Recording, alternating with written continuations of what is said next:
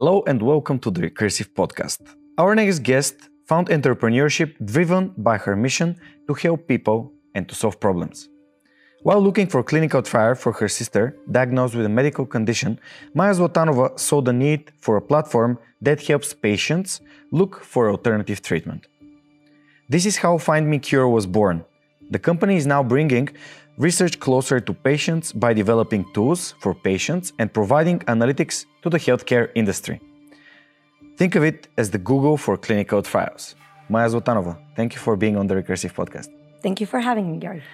Uh, it's, a, it's an amazing journey that you had, inspired by something so personal, like your family, uh, that brought you into um, clinical research and finding your own business in, related to this, to this issue.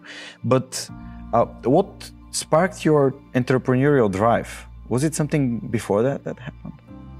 I think I always had some kind of entrepreneurial spirit, one way or another. Uh, maybe my my sense of uh, like my sixth sense of like not giving up and doing what's right, basically, uh, always uh, drove me further. Um, I was always thinking, even before that, uh, before starting FindMeCure, uh, not about the problems but the solutions, trying to figure out the solutions. And actually, FindMeCure is not the, my first company. I had a previous uh, try with another company, which was more of a consultancy, but uh, it I, kind of like I had it like in, in me that I wanted to start something and build something. I can't say I always dreamed of developing a business business, but I just wanted to create something. Mm, how did you realize that you're good at finding solutions and not uh, being a, a, a paralysis analysis on, on problems? Uh, I'm still discovering that, if you ask me. I can't say that anyone can just go out and say loud, I'm good at finding solutions. I think I was actually listening to a podcast uh, lately, or it was actually a, a, an audiobook. I don't remember the, the title, but they, they said something like, uh, you become good at entrepreneurship the moment you start creating ideas all day long, like all the time. Eventually you come up with an idea that's a really good one. Mm. But most of the ideas maybe won't work. So I guess that uh, my drive in thinking about solutions wherever, wherever I go, identifying problems and thinking about solutions uh, is actually one of the reasons why I decided to move in that direction. Would you please describe in a couple of sentences how this idea came to life, the idea of FindMeCure? Mm-hmm. I mean, this personal situation drove you into finding solutions. Yep. So it's a long story, but we have time. I promise it's a long story, but um, yeah, it's. Um, I think that uh, having a personal story behind a business uh, makes a lot of sense, because uh, starting a business is a very hard thing. A lot of people start because they think it's trendy, it's cool, and they just want to do it, and yay, I'm gonna become a millionaire, a billionaire, you know. Uh, but in reality, starting a business is super hard thing. And if you have something um, really personal, something that reminds you why you're doing that, uh, that keeps you going all the time, no matter what challenges are in front of you. Um, in our case, uh, yes, first it all started with my um, with my um, with my need to find an alternative treatment for my sister. Um, with my family, we were struggling. Uh, to find something that, that can help her out, uh, because her condition does not have a traditional standard of care, so to say. And um, that was the first time when I was, that was actually the, uh, the reason, uh, actually when I found the problem.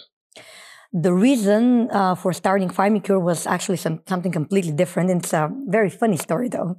Um, me and my co-founders, my co-founders and I, we, we were traveling from Austria back from snowboarding. And um, I remember with my one of my co-founders, uh, he's also uh, my partner in life, um, he was uh, challenging me uh, to go to a competition Um, of Singularity University and pitch an idea, which is about how can we solve a problem that can save at least one million people's lives. And we were kind of like joking, uh, I'm going to pitch such an idea and I'm going to win. And he was like, no, I'm going to win. And in the end, we were literally like uh, uh, coming from a maybe twenty-four hours drive, or let's say eighteen hours uh, mm-hmm. drive from Austria. And I know I have five hours left in order to submit the, the video pitch. And I was like, okay, I'm not going to win because I have no idea like what to pitch.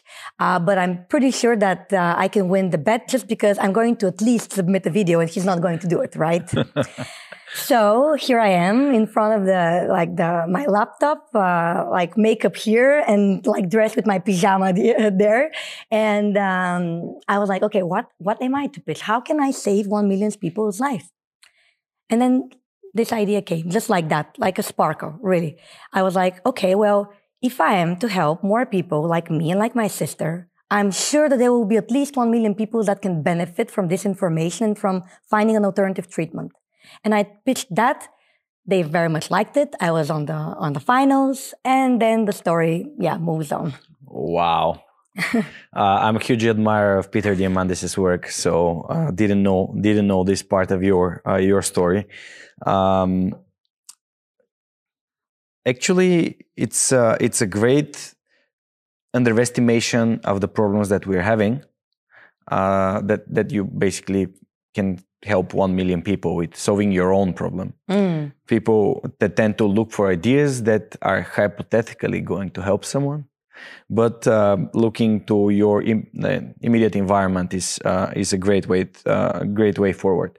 You you, you have um, a background of history, geography, and then did a master's in international business. Um, how does having such a, a broad scope of knowledge help you? Um, I don't know, to be honest. um, I don't think that, uh, so actually I ended up with uh, history and geography. It wasn't my desire, let's put it that way. Uh, it was by mistake, or maybe it was destiny. I don't know. Some people might say it was destiny. Um, but what helped me going through history and geography was um, actually learning what failure is. Because before, Uh, starting uh, geography and history, it's another interesting story. But let's say that before that, I was in my uh, high school years. Uh, before that, uh, at school, I was always the achiever. At least that's how I felt. I'm, maybe I haven't been such an achiever, but at least that's how I felt. I always achieved whatever I wanted. And one day, uh, I was um, uh, applying for uh, the university. Uh, I was very stubborn that I'm going to, to be in Sofia University, and I wanted to, to be international, um, international relations. Uh, and I was so sure that I'm going to be there because I was always like high grader, um, yeah, applying with German and history. I had great, uh, uh, very good grade um, at history. So I was just uh, waiting for my grade in, in Germany and, and like my German, uh, not in Germany, but in German. Mm. And my German is like really, really good. Not anymore so much, but it used to be. And I had actually, uh, for, for the Bulgarian grades, uh, like two, basically the lowest grade. Mm-hmm. Which was like, wow, what, how how did, did this happen? Really, I, that was a very, very, very um, big uh, shock for me, for me, for my family, for, yeah. for everyone. And it turned out that it was a mistake, actually, mistake that was done by the university back then. But again, I, I'm not going to tell you this. But this mistake was the best lesson that I've learned, that sometimes you achieve things, sometimes you fail. But it's not important whether you fail or achieve. It's important, do you move on? So that's how history and geography helped me. And then the next time when history and geography helped me was, uh, I was, um, um, when we identified it was a, a, a mistake, uh, the university told me that I can go back to uh, international relations after the second year. And that was the plan. But then I went to the States. Uh, it was again a coincidence, and I did um, door door to door selling there. And when I came back, I saw the the American culture. I saw how people are deciding on what to to study there. I knew that I don't know what I want to learn, what what I want to do for my, like for mm. like for my professional career. Mm-hmm. So I said, okay, maybe I I should stick with history and geography, and meanwhile I can try and find a job, actual job. So that I can see what it's like to, to work.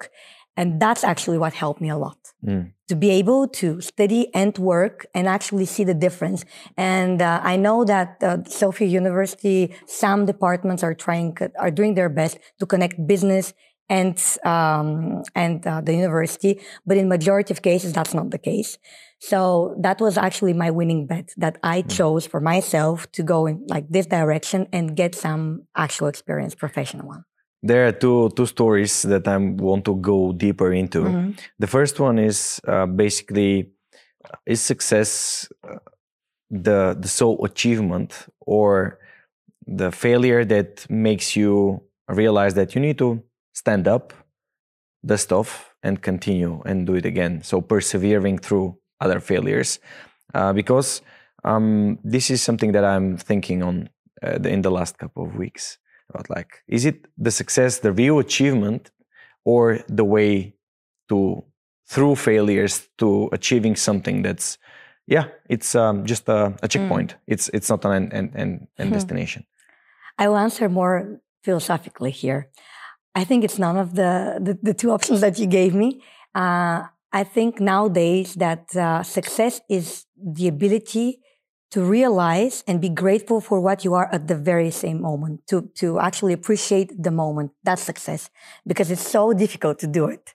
And like, believe me, for me, it's very difficult for a, for a person always looking at the problems and the solutions, always looking at the future. It's even more um, difficult. But I think that's the real success, because if you are able to be grateful for where you are and what you're doing and who you are at the moment, you will definitely be even in a better place tomorrow. Yeah, that's a great, great answer. Um, more or less, FindMeCure's evolving process included a lot of iterations and mm. pivots. Would you take us through this? Because now having in mind this mindset that you have about like doing something, did it work? No, okay, let's try another thing. How did you include this in your development, development of your company? The hard way, by, by doing a lot of uh, mistakes and um, learning from them and moving forward. Um, yeah, um, I'm not coming, uh, I, I was actually thinking about this uh, after listening to uh, uh, an interview from one of uh, uh, the local entrepreneurs. So I'm not coming from a background from like a big corporation where I've seen what mm. they're doing and basically doing the the mistakes and like the wins and losses uh, uh, on the back of another someone else. Um, maybe my curiosity drove me into starting something. Uh, maybe early, maybe not. I'm I'm not sure. But um, um, being able to to be humble enough and say, well, I did a mistake. That was the first thing that's, uh, that, that's the first thing that's super important. To be humble enough to just commit that, yes, you did a mistake, and maybe you should go back and uh, rethink like your actions, not your actions only, your decisions.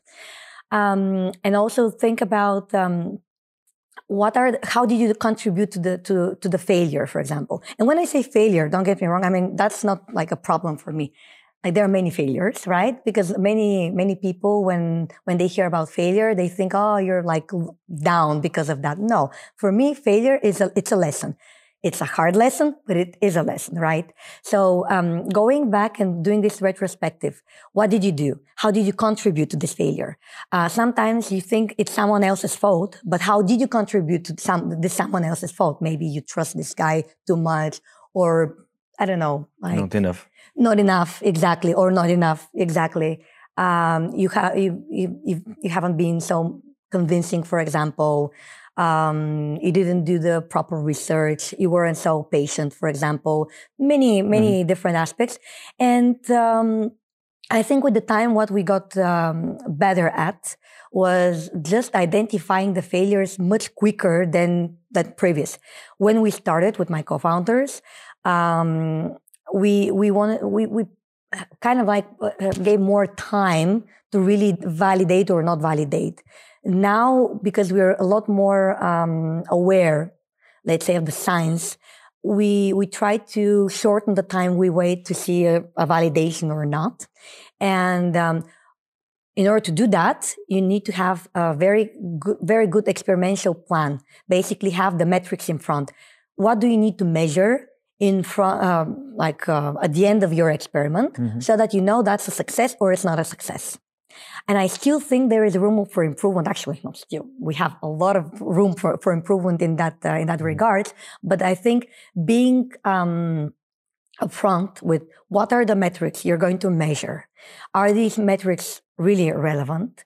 Uh, and at the end of the like the the, the experiment, uh, be humble enough to say, okay, well, I followed my plan, or I didn't do the plan properly, uh, or I did it properly, but the metrics show that this is not the right thing. It's really important. Mm. If you have to put a number on how many times did you change the idea from the initial one, what number would you put? Mm, I can't say we changed it that many times. Mm. Um, actually, from the start till now, we've pivoted once, uh, but there are so many different ideas that were in the background. Basically, so and I can't give a number. Mm-hmm. I think that all day, all day long, I'm coming up with with new and new ideas in order to optimize. And you know what? I I, I feel like this is a like a process, like almost like if you're a mouse and there is a pot on top of on top of you, and it, they're like someone's making the pot, let's say, hot, mm-hmm. and you're trying to escape, right? Mm-hmm. And and you're trying to find what's like the the best road, the the the best exit for you to escape. It's the same thing with a startup. You have runway, you have time, and this time is running, right? So you need to find the the right direction, the, mm. the quickest, the better, like the better, uh, the quicker, the better, basically. Mm-hmm. And that's how I feel, like looking at different exit directions and thinking, okay, well, let's go this way, and yeah, is that the right way? And then moving forward. Yeah, I I just have a, a question re- in regards to. When looking for non-stop improvement, sometimes people are getting, um, they're losing the focus and they stop moving forward in order to move sideways. So how do you manage to balance these things? I mean, mm-hmm. when you're constantly looking for ways to improve some things, sometimes you're just stopping and not, not moving properly. How do you keep track if this thing is helping me move forward? Am I, am I moving forward, or I'm just like stuck on optimizing something that's basically not that important? Mm. I think this lesson, uh, I learned this lesson through a lot of conversations with investors. Uh, the North Star, especially at a particular mm. stage of the company, should be the product market fit. Okay. If you are getting closer to a product market fit, that will give you a particular like sign, you should do this, like you should optimize on your, let's say, product market fit. If you're far away from product market fit, then maybe you should think about different directions. Um, yeah, looking at the numbers, uh, also understanding how customers feel about uh, your uh, your product, it's, it's important. Awesome. That's a good, great advice to keep your eyes on the price. Eyes on the price, yeah. Eyes on the product, on the satisfaction. Not always the price. It yeah, depends the price on the business. Is like, it's, it's a metaphor. The product market fit. It's like a. It's the, it's the package. Are people getting excited? How do they speak about you? What else do they have to tell you about? Also, be careful how much to listen to your customers, because sometimes, actually, in most cases, if you want to innovate in a space, if you just listen to your customers, it will be hard to innovate. Let's face it. Like in most cases, you need to be able to see beyond your customers' mm-hmm. words and then understand uh, what's What what they're saying is really relevant for your business, but what else you can bring to these customers that they haven't expected but might be below mining. Yeah. Mind blowing. Awesome. Absolutely agree with this. It's uh, I have a favorite saying from Dan Sullivan, who is one of the, the friends of Peter Diamandis that I've um, uh, found online. And uh, he's saying, ask only the check writers, not the entire um, population that's probably your mm. your market. Because the check writers, the people that are involved, the parties that are involved can give you a relevant feedback. So basically you are bringing the research, uh, clinical trial research, and the patients that are looking for alternative ways to uh, find solutions for their health situations closer.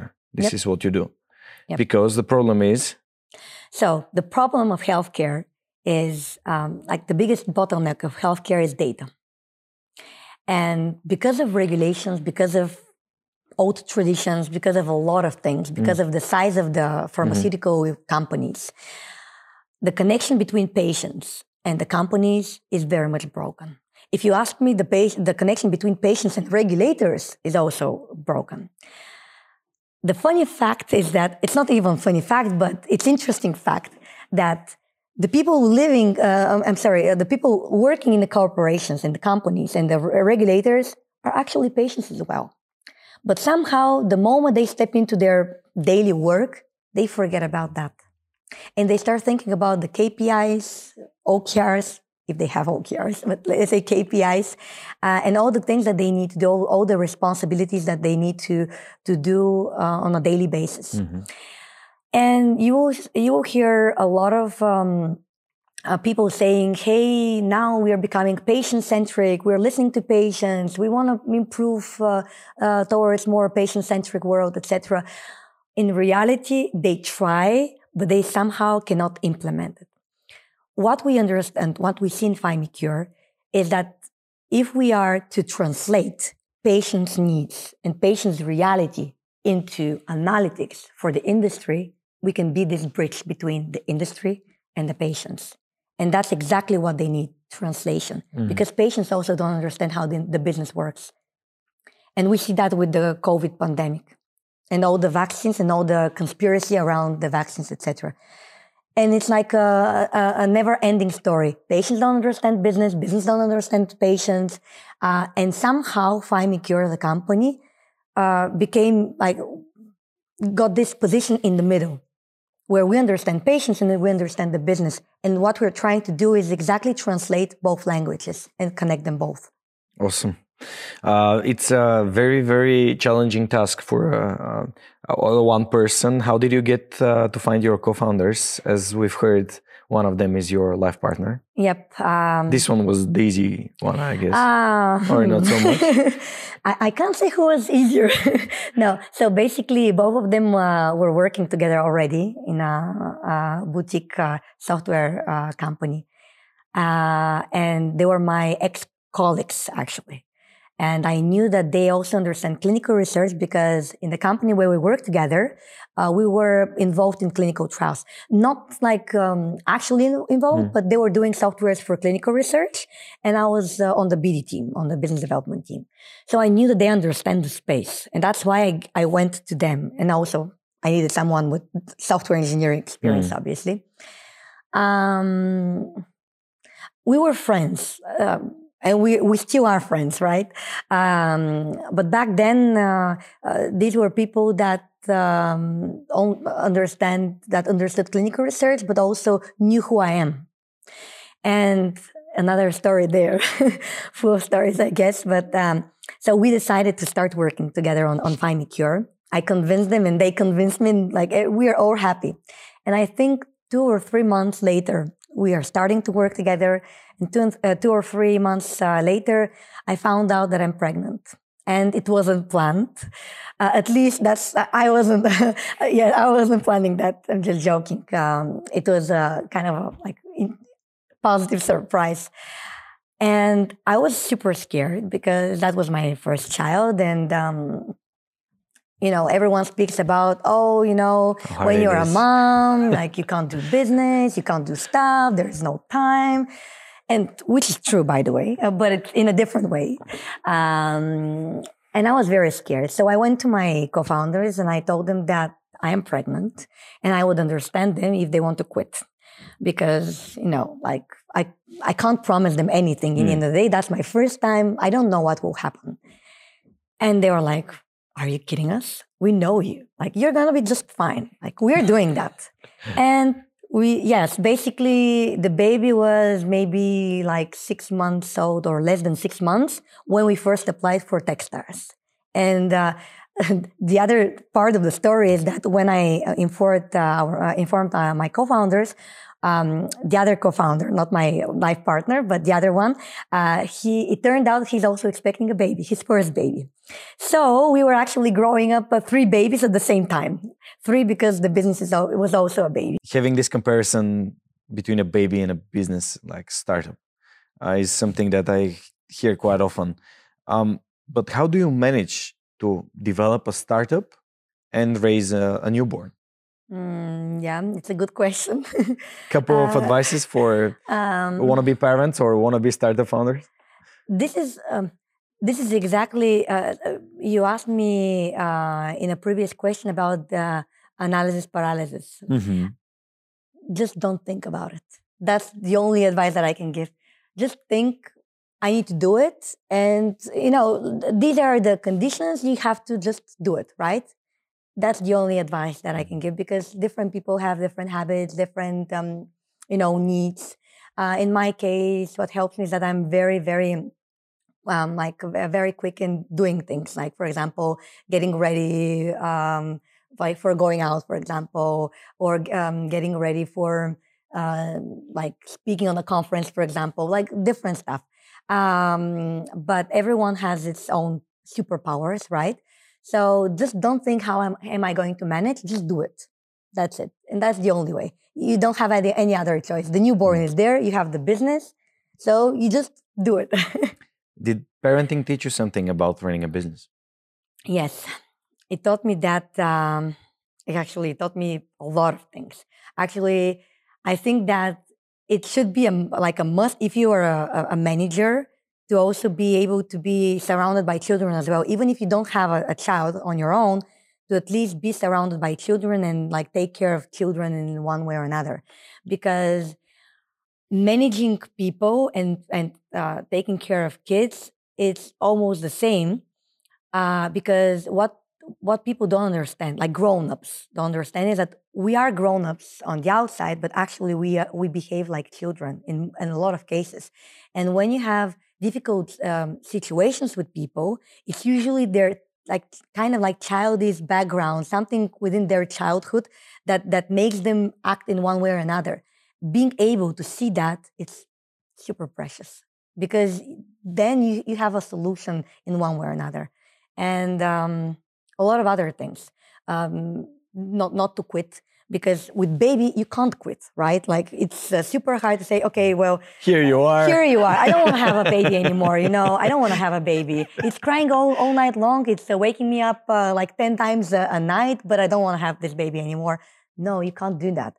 And, well, I'm not saying that with business it should be the same, because sometimes with business you have to quit at some point, right? Um, it's slightly different. But let's say... Um, You um, you can be a, lit, a little bit more persistent with, with business once you know what it's like to have a baby as well.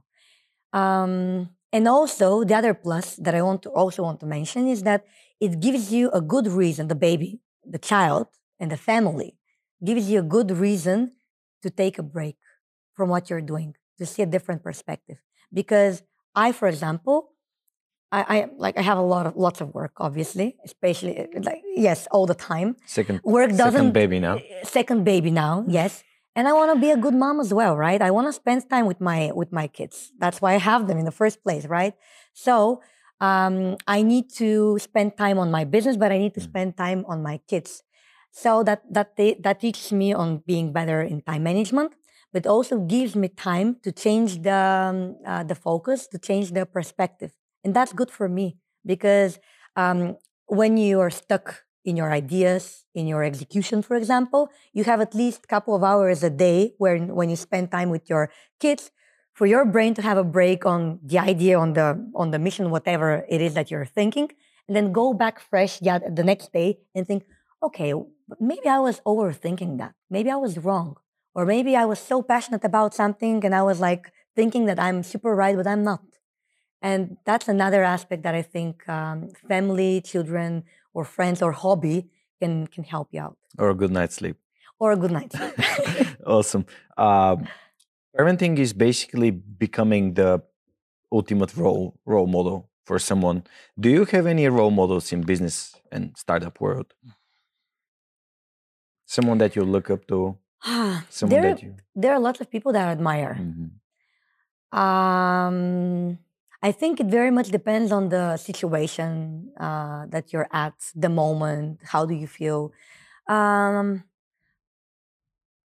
obviously, it's not obvious actually, but for me, uh, but to me, my, my parents are a, a great uh, motivator of what to do and what not to do as well, right? Um, my, my grandma is actually a person that I admire a lot uh, because she taught me on a lot of my mm. so- soft skills are actually things that I haven't uh, studied anywhere. Uh, even like the door-to-door selling was a success to me, like when I was in the States, not because I was just persistent or I, I learned something in the two weeks course that they, they taught us basically, but because my grandma was le- learned, I mean, she, she had all the life lessons. She learned how to deal with people, how to engage with people, how to listen to them, something that we need to, to learn every day. And that's, uh, that's something that I'm trying to learn more and more. Listen, not speak that much, but listen to people, what's beyond their words, et cetera.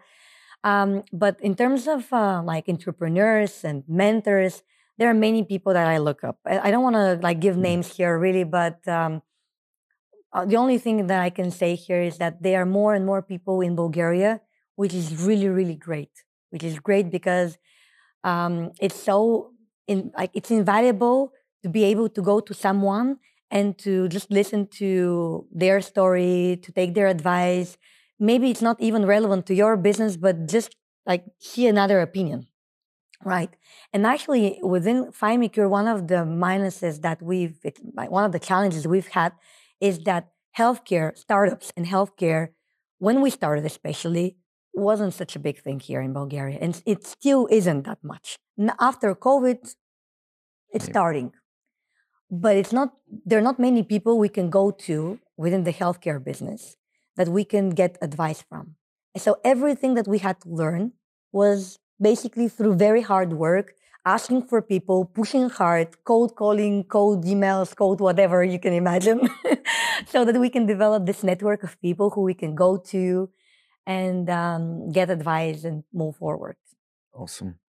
This is what I call persistence. So uh, a question that I had in, in my mind from previous conversations that I had with startup founders that did this door-to-door selling in the States mm. as a, a summer program uh, during their university years, um, they told me that this is the easiest way for them uh, to learn how to Ex- not accept no to something that brings you down, but basically accept no for like, okay, yeah. next, please.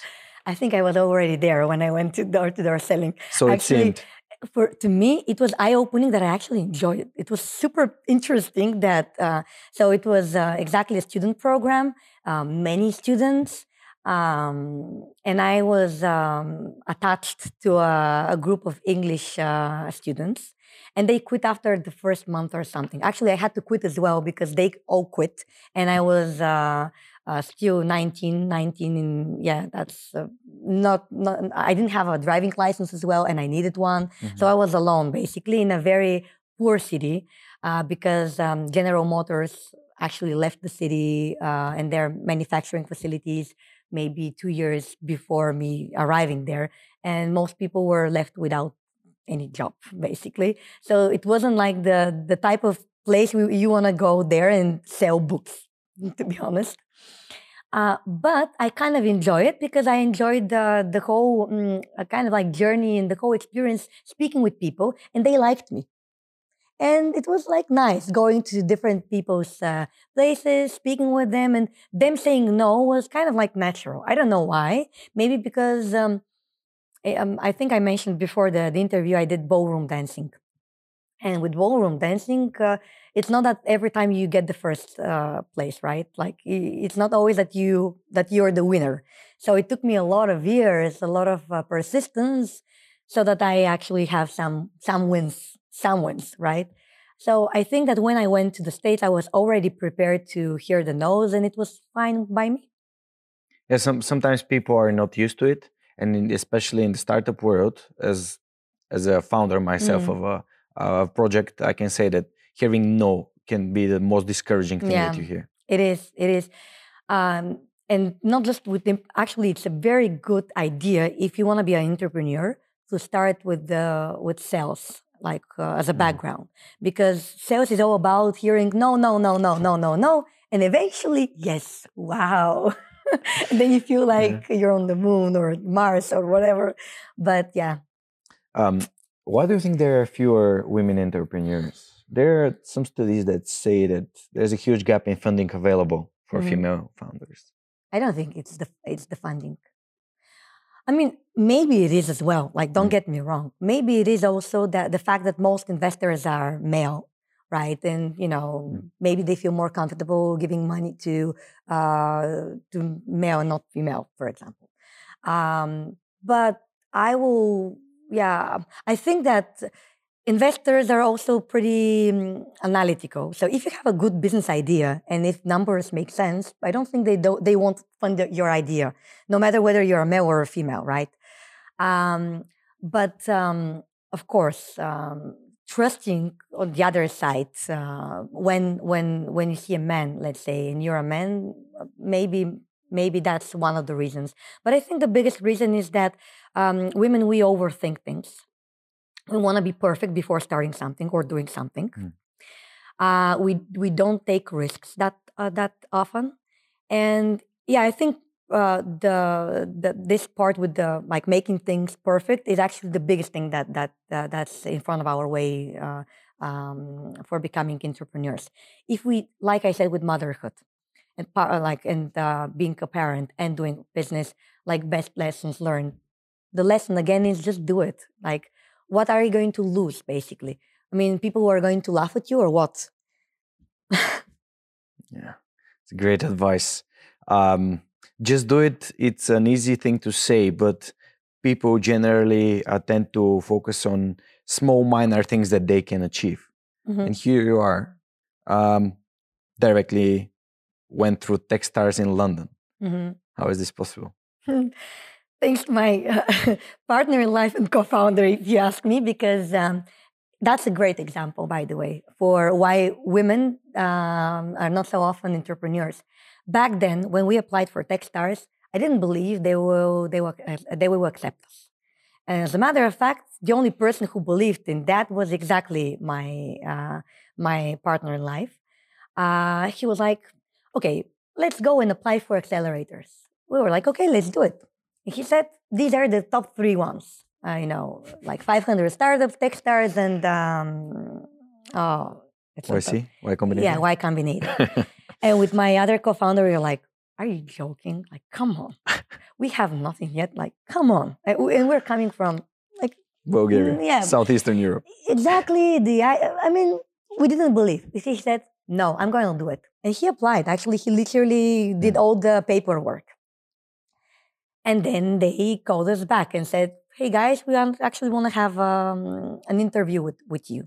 And um, that's another lesson learned, uh, but not from business, from, let's say, from uh, my ballroom dancing. When you're on stage, you're on stage. So you don't think about, oh, am I, am I going, I'm going to fail and I'm not good enough. You just do your best, right? So on their interviews, I wasn't thinking, oh, they're not going to accept us. I didn't care. I was just there to do my best at the interviews, and uh, it turned out that uh, after, I don't know, ten interviews with uh, with Techstars, uh, we were actually accepted in two of the uh, in two different locations, and we chose we we selected um, uh, London, and it was a great journey. So, what what what changed things for FindMeCure in Techstars London?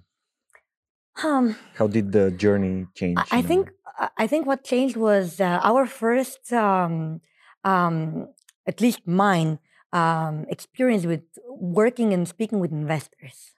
Because these accelerator programs are very good at, um, it's like educating, educating you what's the startup world like. I mean, I never, when when started uh, FindMeCure, at least I didn't think, oh, I'm now starting a startup. Yay. Like, I'm thinking of, I want to bring value, like in the form of a business, value to patients, value to industry. And I want to build a product, and I want I, I want this product to be sustainable and growing, et cetera. But they teach you on what's the, the investor world like, um, and that's super important. And the other thing was uh, they they introduce you to investors, and the conversations with investors are super super valuable. It was a, a huge challenge for me because it was for the first time. To me, having such uh, like conversations with investors, and definitely not my way of talking, you know, with you know, the numbers and statistical. I mean, I, I'm a different type of person, but I had to become a different, uh, like, similar to investors. And that's a great thing because they taught me how you're supposed to think about your business. Not that you shouldn't be emotional and you shouldn't think about values and missions and stuff. Don't get me wrong. That's also important. But you also have to understand um, the the blood of your business. And the blood of your business is funding. The numbers. Maybe it's not even funding, but the numbers. Like how you need to quantify the value you're creating to someone. Sometimes the value is um, not even related to, to money. Sometimes it's something else, but you need to be able to quantify that in one way or another. What, you know, what uh, bodybuilders say, what something that you can't measure, you can't improve. Or marketers. Yes, as well. Or marketers as well. It's so, Peter Drucker quote, I think. I think I heard it from Arnold Schwarzenegger. So... Awesome. Um, what would you advise other startup founders that are looking for the right program to enroll in? You mean like Accelerator? Accelerator, yes. Yeah. I I can't say it's absolutely mm, the, the, the must uh, thing to do. Mm-hmm. It very much depends on the stage that you are at. Like, for example, for our company, Techstars was great and not so great at the same time. Great for understanding the investor world, but not so great for running our business, to be honest, because we were all so and uh, like heads down, understanding the investors, understanding how we can get, how we can fundraise, what are the mechanisms, um, how was the world like there. But for example, um, for these months that we were there, we didn't have that much time speaking to our actual customers, for example. Uh, the mentors that were there were not so much within the healthcare space as well. So that was another minus for us. Um, so um, it's a very tricky to choose the exact moment that's good for you to be, become part of an accelerator. So understanding what's the accelerator's program and understanding at what stage you are at is very critical. Otherwise, you might be losing time. And there were companies that were literally like, I mean, super, super help, uh, super happy with uh, the accelerator program, and others that were like, it was okay. It was, it, it actually the program is great. It's just for the business development, maybe not so great. It depends. If you're early on with an idea and you know the market already, and uh, you're very much convinced that the market is there, the, the need is there, and you just need to get the funding so that you can start building the product, then most likely you're a good fit for an accelerator program. Awesome. Uh, I just wanted to name the the partners in crime here in mm-hmm. Finding Cure, like Miroslav Vouchov and Iva Yosifov, just yes. to, because we were referring to them as the co-founders, co-founders all the time, exactly. But we need to put a, uh, a name to uh, people that are really fighting to get this uh, thing that mm. will help a lot of people, hopefully more and more uh, in the in the forthcoming years. So I think it's a great way to, to say thank you for, for the efforts. If, the, if it wasn't for them, I wouldn't be able to be here in so many ways, in so many ways. What would be your advice when people are building teams with co-founders to keep this relation and keep this um, positive attitude with like the challenges that the startups are facing? Mm. How, what's your recipe for successful foundership relationship? If I have to use one word, diversity. So the best way to keep a balance within a team is um, to be to have a diverse team with uh, uh, like diverse in terms of skills, in terms of emotions, in terms of characters. Uh, what happens usually is that uh, at some point, some of the people, uh, some of the let's say partners are negative, but there is at least one person to just drag them and say, "Hey, no, let's let's let's move back and we can do it," and then. Uh, another time, this guy will be negative, and then another guy will be positive, for example. So keeping this balance is super important. Uh, knowing um, why you're doing what you're doing. Um, and I think something that really kept us together was the, the principles, that we have at least similar, I'm, I can't say same, right? Mm. But similar principles. No matter how much you fight or you don't fight or wh- whatever happens with the business, Um, it's important that you you know that on the other side, this person um, is um, is a true friend of yours um, and and wants the same thing as you do. for the business and in general for the for the for the good sake of the team, and making sure that you once in a while you have the the the, the talk. Okay, we are here. Intervention. Exactly. We are here. What do you expect? What do you expect from me? Um, what do you expect from the company, from the team? What do you want to? How much are you willing to to risk is important. Awesome. Great. Um, we are heading towards the end of our conversations, but because you're so positive on everything that you're describing uh. today, what's the biggest challenge? What's the most difficult thing that you have faced uh, in your entrepreneurial journey so far? Other people ask me about the same, the, the same question, mm. and I can't answer that, really. I think it's a constant challenge all the time, and the biggest challenge is actually you. Like, so my challenge is me, right? Believing in yourself, um, um, reminding myself, why am I risking or doing that and not, you know, I don't know, why I'm doing what I'm doing. Um, mm, yeah, moving on, even when I don't believe in what I'm doing, for example, um, trying, trying to be um, uh, critical, humble, uh, confident at the same time, you know. I think the biggest challenge is actually me, and it's a daily challenge. Something that, because if you want to be a successful entrepreneur, whatever successful means, okay, if you want to grow a business, the most important thing is to grow yourself. Maya, this is absolutely awesome. Um, but of course, in order to be successful, we need to be healthy mm. and uh, sane. How do you personally unplug? Because, as you said, it's a lot of work on all fields of life. Mm-hmm. Well, you know, the, the normal stuff, trying to eat um, healthy as much as possible, doing some activity. Sport is great. I love sport. I can't live without sport.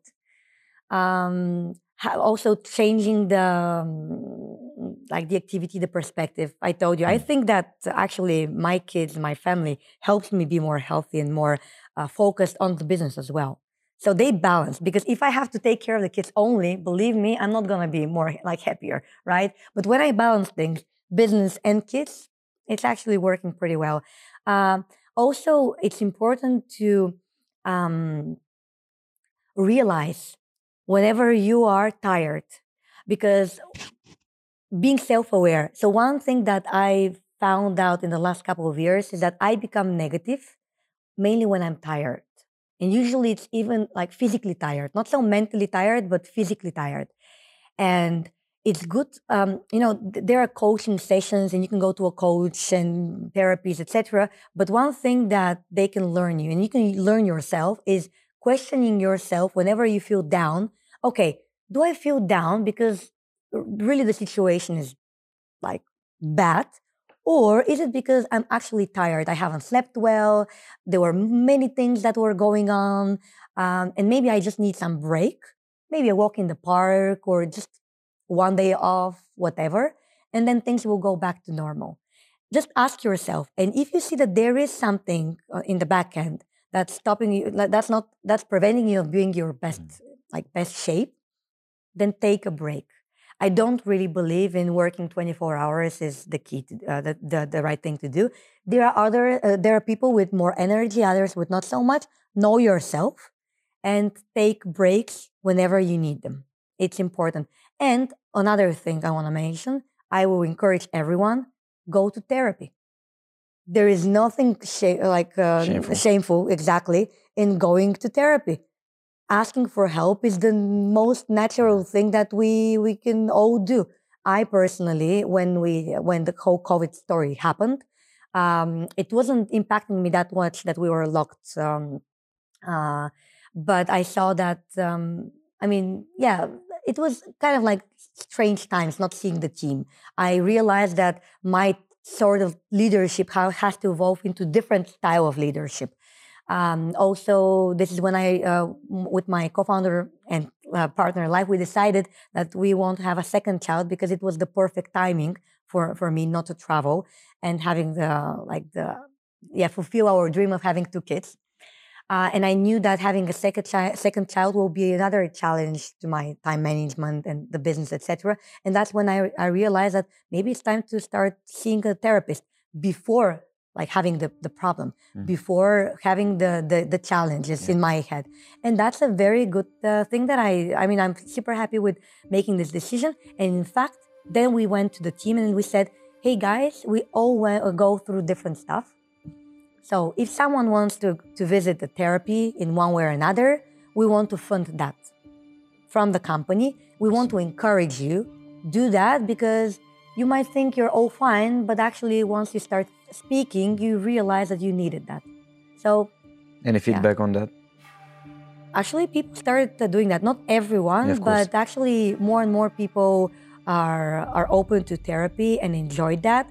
And um, it's actually pretty great. I just see how they evolve professionally as well.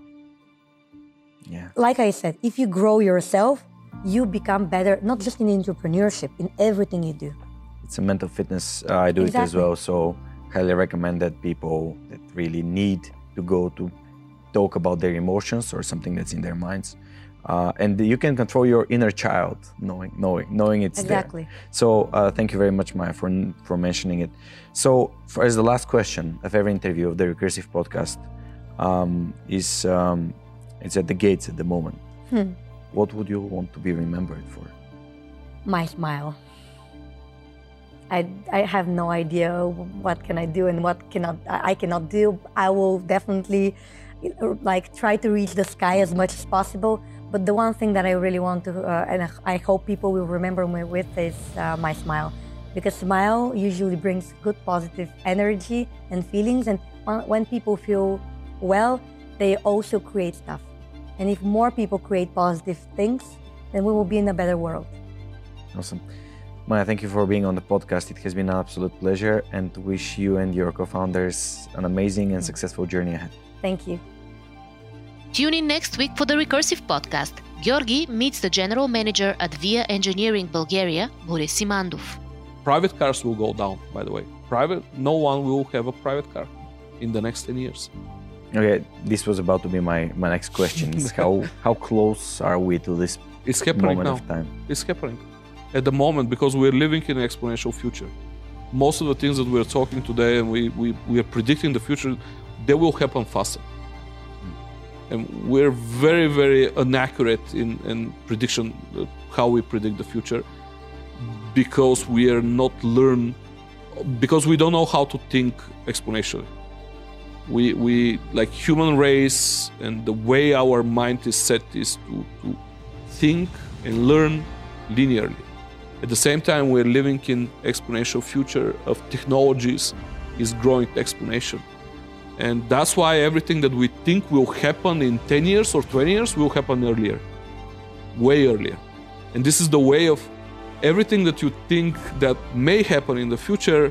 Uh, one of the trainings for exponential thinkers and exponential leaders in the world is think that will happen faster. Most of the things that we're talking about, they will happen faster, way faster. And if you're just as passionate about innovation as we are, hit subscribe for the Recursive Podcast on YouTube or your favorite podcast platform. We're everywhere.